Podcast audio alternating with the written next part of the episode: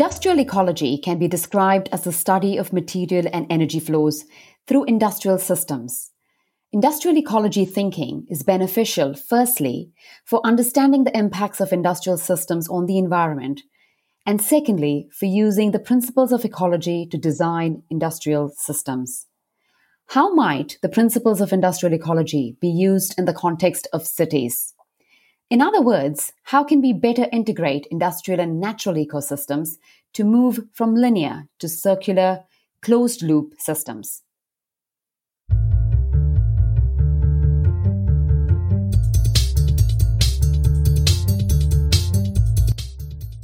Hi, and welcome to episode 3 of Moonshot City.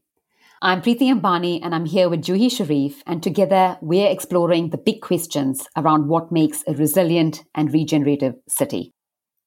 Today, we're delighted to welcome our second guest, Dr. Michael Lakeman. Kia ora, Michael.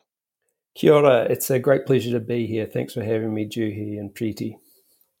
Dr. Michael Lakeman is an industrial ecologist working on how energy and matter flow through the economy and how building connections between disparate players and processes can lead to greater efficiency, resilience, and regenerative outcomes. Currently, Michael is working on two thorny, difficult to decarbonize industries aviation and agriculture. Michael, please tell us a bit more about yourself and your work. Thanks. Yeah, so I have an academic background in ecology. I studied marine microbial ecology. And in my professional life, since leaving academia, I have taken the, the principles of ecology and used them in the study and design of industrial systems. So for me, industrial ecology is very much a, um, an example of biomimesis or duplicating or copying the example that nature has set out in biology. You notice if you look at any natural system, there's no waste, resources are reused repeatedly, efficiency is maximized, and through the application of industrial ecology, I like to see that we can apply those same principles to how we design and implement industrial systems. So, can you explain then a little bit about the relationship between industrial ecology and the circular bioeconomy? Sure. So, um, the particular field that I, I focus my work on is the circular bioeconomy, and that's really a subset of the broader field of industrial ecology. So the bioeconomy really concerns itself with the flows of primarily of carbon and embodied energy from uh, photosynthesis, which is the ultimate source of, of all biological energy and mass, and how biological or renewable bio based resources can be substituted for fossil based resources, how they can be used more efficiently in the economy, and how the connections, as, as you said, the connections between different processes that use bio based resources can be made and linked up and strengthened so that we maximize resource use efficiency and minimize waste. Michael, a question I have is how does the industrial ecology or the circular bioeconomy, how are they relevant in our quest to build resilient and regenerative cities? Great question. That's a question I, I asked myself when I heard about Moonshot City and talking and thinking about how I could contribute to the dialogue that you're having. And initially, I was like, well, you know, I really do focus my work on rural areas. I'm interested in what happens in forests and agricultural areas, and cities aren't so much my concern. But of course, they're not separate. They're not separated by any solid wall or firm boundary. And as we've been talking, flows of, of matter and energy move into the city and out of the city from adjacent areas. And so there's no boundary you know, you could get into arguments of semantics around where the city stops, but there is a, a flow between the city core, the suburbs, and then the exurbs and, and rural areas. And it's not just adjacent areas outside the city because of the, you know, the power of long distance transportation through the air and through shipping. And the ports in the city really connect a city to a global network. So, with that in mind, then, the bioeconomy, the biological material, largely is generated outside of the city, but a huge amount of it comes into the city in terms of the food that we eat, the paper and cardboard that we read, and that our goods are packaged in. So, biomass and embodied energy from biology in the form of food or biofuels that comes into the city. And then the city doesn't just build up these stores of carbon, that then flows out, and the city can, you know, cities do pass the waste of whatever happens in the city out through those boundaries out into adjacent outer areas. So you can have landfills, for example, where a lot of the biomass that comes into the city ends up. Or you have, uh, and this is an interesting one, wastewater treatment plants, right? A lot of the food comes into the city, people eat it, it ends up in the sewage eventually. And that goes out to wastewater treatment plants. And, and there, the boundary or how that matter is transported out of the city is eventually it's flushed out into natural waterways. There's treatment, but it goes out into the natural waterways. So I think the circular bioeconomy is of great relevance to the city because it can provide an opportunity to increase the efficiency of resource use within the city and also increase the resilience of cities. So let me explain those two points and what I'm thinking of there. The resource use in the city, the opportunity there is to take those wastes and not externalize them, put them out in a, into a landfill or or out into the waterways, but reuse the embodied energy and the carbon in those what are to this point wastes and generate other things that the city needs.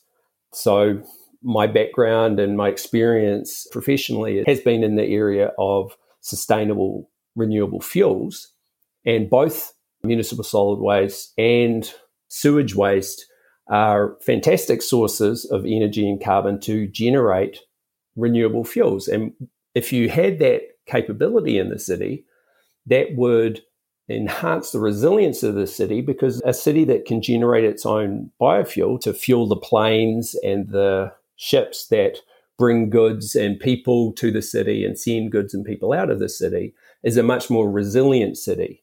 So, yeah, that's a great example, I think, of how the principles of and practices of a circular bioeconomy actually do have great relevance to cities. So, Michael, just to reiterate what you're saying, so we are talking in this podcast series about resilient and regenerative cities. And to me, you're not simply talking about resilience, but you are also talking about regeneration. So, in terms of taking these really valuable, rich nutrients and then helping to support that bioeconomy in which the city is based. Yeah, yeah, definitely. I think you bring up a, another really interesting point as to, you know, what is the definition of a city? Where are the boundaries of the city? And when we are looking to building resilient, regenerative cities, we can't ignore those connections that the city has with its outer layers, per se. So those are some, some really interesting concepts that you've brought up and how if we look at the bioeconomy and the relationship the city has with the different stakeholders, even though they might be physically outside of city boundaries, that might be one of the fundamental ways or fundamental um, points in the city's journey to becoming more resilient and regenerative. So that's really an, an interesting concept, in my opinion. Yeah, and just to add to that, I think it's it's interesting that the city also supports the bioeconomy outside the city, not just by being a demand center and buying the products and the goods and the service that the rural bioeconomy provides, but it, as a center of commerce, the city has the financing capabilities, the political centers of power, in large part the civil society and general public concentrated in cities and the support and buy-in and capabilities of those stakeholders are really important for the rural economy too. So it's very, very strong flow, not just of energy and mass, but of ideas and of capital and of goodwill and support and opportunity. So, would you say, Mike, that you're optimistic about the future of our cities? Yes, I am. I'm. I spend a lot of time thinking about the future and trying to create the future. And I, I wouldn't have the strength or the fortitude myself to continue to if I didn't believe that what I'm working towards is achievable and that there is good to be created and a good future to be attained. Definitely. Can you talk a bit more about um, some of the challenges then that we face if we want to achieve a circular bioeconomy? So you mentioned the capitalist models. Can you talk a bit more about that? Well, I think one of the biggest levers is in having policy set in such a way that the full cost of goods and services are incorporated into the cost of doing business. So, internalizing the jargon is internalizing externalities.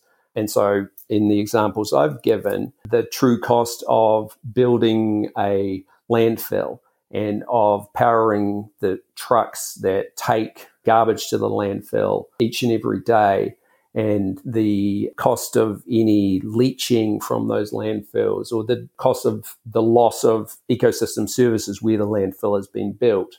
All of the costs, uh, including ecological and social costs, need to be fully accounted for in business models. And so, you know, the way this can happen is price on carbon, carbon tax, price on nitrogen in the waterways, such as is being suggested and actually instituted in certain parts of New Zealand, so that the full cost of nutrient runoff can be calculated into the, the cost of goods for the industries that do cause that pollution. So that's a really key step because it allows the and stimulates, incentivizes the connections between the industrial processes that to this point are largely parallel, seeking to maximize their own profits and externalizing their pollution and costs if they can. When they no longer can do that and they have to find a way to reduce the cost of that waste, then that opens up the dialogue to the industrial process that's running parallel to them that is paying someone else to buy that waste or doesn't have a, a source of that waste that they can access for, for their business plan. And so, yeah, the, the policy settings that cause an internalization of those externalities is going to be the number one key enabler for greater integration into an industrial ecosystem that's that truly is biomimetic, that mimics um, natural biological ecosystems. I just wanted to add there, Michael, to that point you made around how businesses have to internalize the external costs that currently they're not doing, whether that's cleanup or mitigating environmental impacts. I wonder how, you know, as we move towards that step where we are requiring business to internalize those consequences, I see a greater need for technology integration, for businesses to have access to cutting edge technology, to have access to new ways of doing things. And I see there's a need for greater cooperation between inventors, businesses, technology solution providers, and businesses. And how do you see that happening? Do you see that improving? Do you see that businesses have access to best practices, uh, novel practices in this current you know environment? Yeah, I think that the information is all out there. You know, we're all probably right now sitting in front of a, a, a glowing screen that if we ask the right questions to the internet, we would find those answers. It's all out there. I think it's not a lack of access to the information that could be a constraint. It's the lack of interest in the information or, or willingness to collaborate. I definitely see that as a a challenge. It's one I've noticed in New Zealand is um, actually, I think, holding us back a little. Is there is a, a, a, lack of cooperation, a bit more of a focus on competition, or just stick your head down and do your job. You know, working away on your own little thing instead of looking up and looking around and seeing how cooperation and collaboration can lead to better outcomes for everyone. So that is, I think. Um, something else that there's room for improvement on for sure.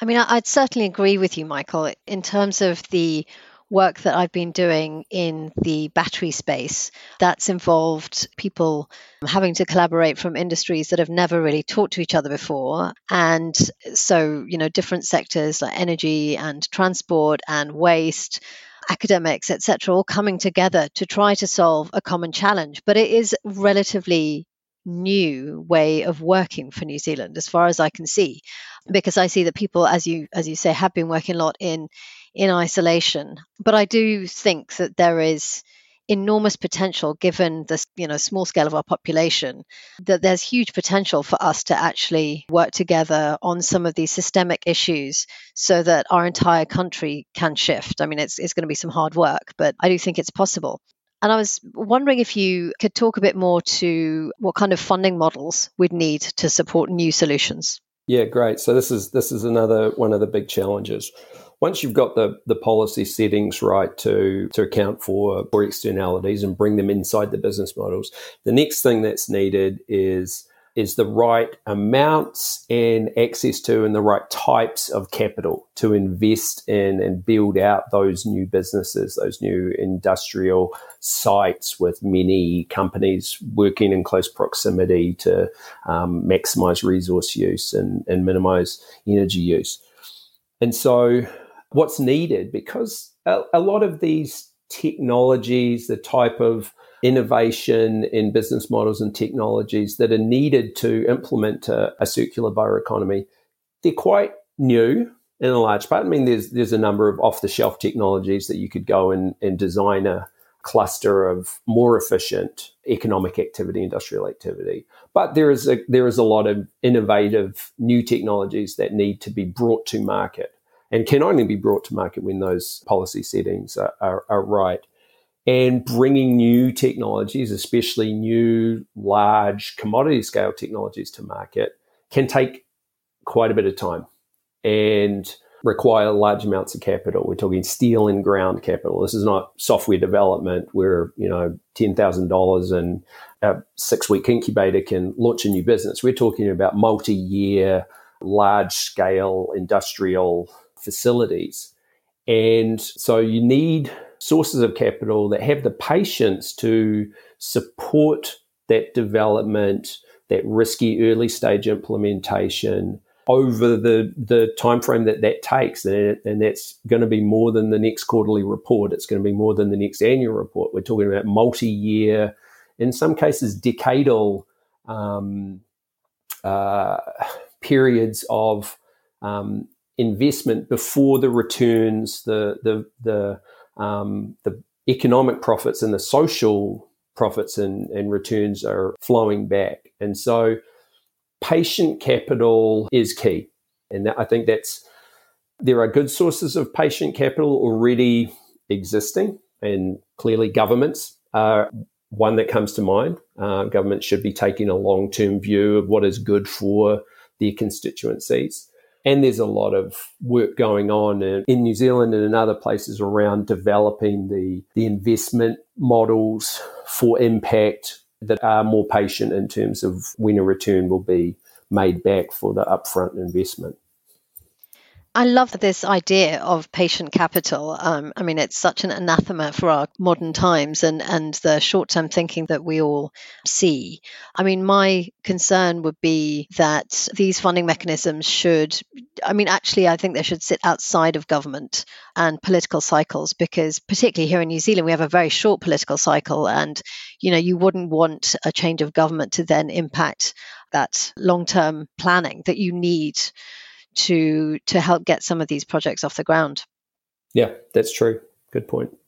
We were talking a little bit earlier about the importance of public buy-in, mm. and I think this really speaks to the the challenge you also raised, which is this behavior change, and we need to change our corporate culture as well. Mm-hmm. So, can you talk to us more about what kind of buy-in is needed?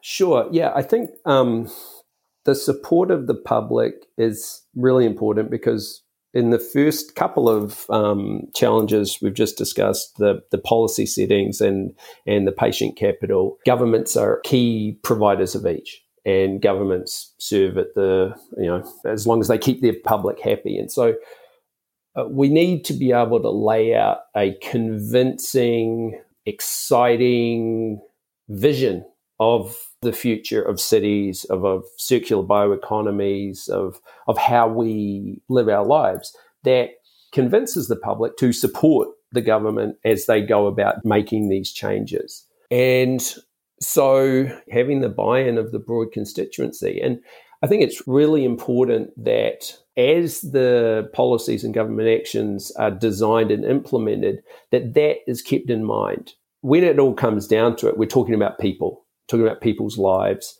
And if you do put policies in place that force the costs of um, externalities to be included in the cost of goods, that's going to be a financial hardship for people who spend a disproportionate amount of their income or available budget on things like food and like energy. And so, you know, a just transition, it has to be designed in a way that softens that blow so that those those people's lives are not unfairly impacted, disproportionately impacted.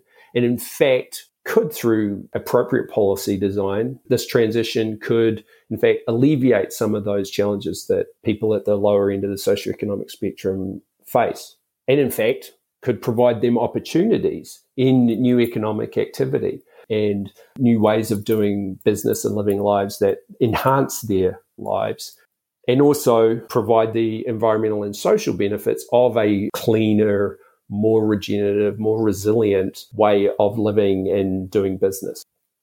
That's another great point, Michael, that you just brought up. The word you used, just transitions. So it's not, you know, like we're in a city that's more linear than anything else.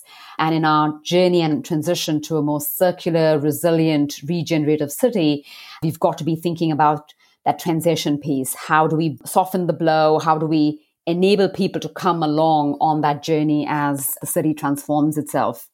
This has been a fantastic conversation, Michael. Thank you so much for your time, for sharing your insights with us today. We really appreciate it. Thank you so much, Michael. It's been fantastic speaking with you. My pleasure. Thanks for the opportunity. Really enjoyed chatting. To learn more, continue the discussion, and see links to the work that Dr. Michael Lakeman is doing, visit us at projectmoonshot.city. I'm Juhi Sharif. I'm Preeti Ambani. This is Moonshot City.